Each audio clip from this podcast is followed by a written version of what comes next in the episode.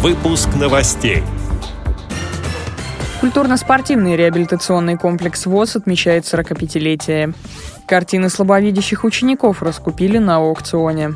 Калмыцкие инвалиды по зрению показали себя в турнирах по шашкам и шахматам. Далее об этом подробнее в студии Дарьи Ефремова. Здравствуйте.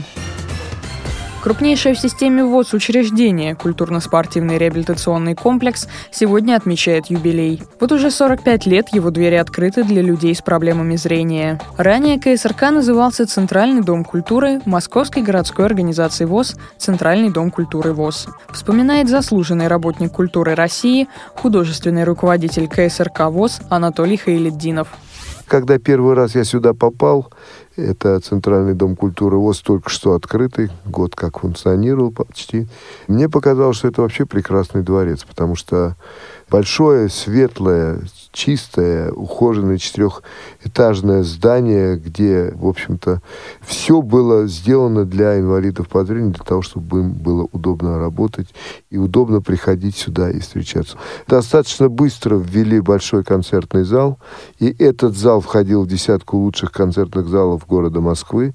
Здесь э, очень много выступало знаменитостей была база и хора гостелерадио, и здесь занимался Осиповский оркестр. Профессионалы считали за честь выступить э, вот в этом э, зале. Здесь были и классические певцы, здесь работал джазовый факультет в свое время, и, в общем-то, народ сюда шел валом. Но тогда это вот была такая направленность работы Центрального дома культуры ВОЗ. uh, потом появились другие функции. В 2000 году появились новые формы работы с инвалидами по зрению, в связи с чем Центральный дом культуры был переименован в культурно-спортивный и реабилитационный комплекс ВОЗ. Появились такие направления, как социокультурная реабилитация, реабилитация средствами физической культуры и спорта, информационные технологии, образовательная деятельность и работа с молодыми инвалидами по зрению. В стенах КСРК ВОЗ по-прежнему активно проводятся десятки культурно-массовых мероприятий. Творческие коллективы, лауреаты и дипломанты городских, всероссийских и международных фестивалей и конкурсов. Не уступает творческая и спортивная работа. Люди с проблемами зрения активно занимаются спортом в физкультурно-оздоровительных секциях КСРК ВОЗ. Здесь же тренируются известные спортсмены, чемпионы и призеры Паралимпийских игр, чемпионатов мира и Европы. Развиваются новые виды спорта для незрячих, такие как настольный теннис и стрельба. Участники и гости спортивных встреч – тысячи инвалидов по зрению из регионов России. Эти и многие другие реабилитационные проекты, придуманные в КСРК ВОЗ, получают распространение по всей стране. В сферу интересов культурно-спортивного комплекса ВОЗ вовлечены уже тысячи инвалидов из всех регионов России. Я могу сказать, что 45 лет КСРК ВОЗ – это большая веха как для сотрудников КСРК, так и для тех людей, которые посещают и знают о работе КСРК. Поэтому я поздравляю всех с этой большой серьезной датой. И я желаю процветания коллективу КСРК. И э, я желаю, чтобы здесь всегда было так оживленно, весело и интересно, как это происходит вот на сегодняшний день. Поздравлениям Анатолия Хайлединова присоединяется редакция «Радио ВОЗ».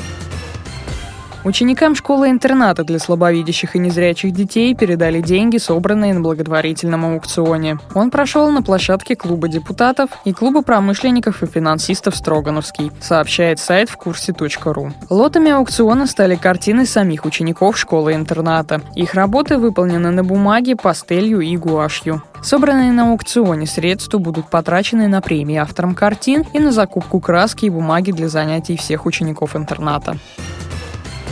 В листе состоялась республиканская параспартакиада для людей с ограниченными возможностями здоровья. В ней участвовали 250 человек из 14 местных организаций. Как сообщили в Калмыцкой республиканской организации ВОЗ, ее активисты состязались в игре по русским шашкам и шахматам. В итоге в женском зачете по шашкам равных не было Анне Шидеевой. У мужчин абсолютную победу праздновал Анатолий Лесников. В шахматном турнире среди женщин чемпионкой стала Надежда Санкаева. Среди мужчин сильнейшим оказался оказался Святослав Джакинов. С этими и другими новостями вы можете познакомиться на сайте Радио ВОЗ. Мы будем рады рассказать о событиях в вашем регионе. Пишите нам по адресу новости собака ру. Всего доброго и до встречи.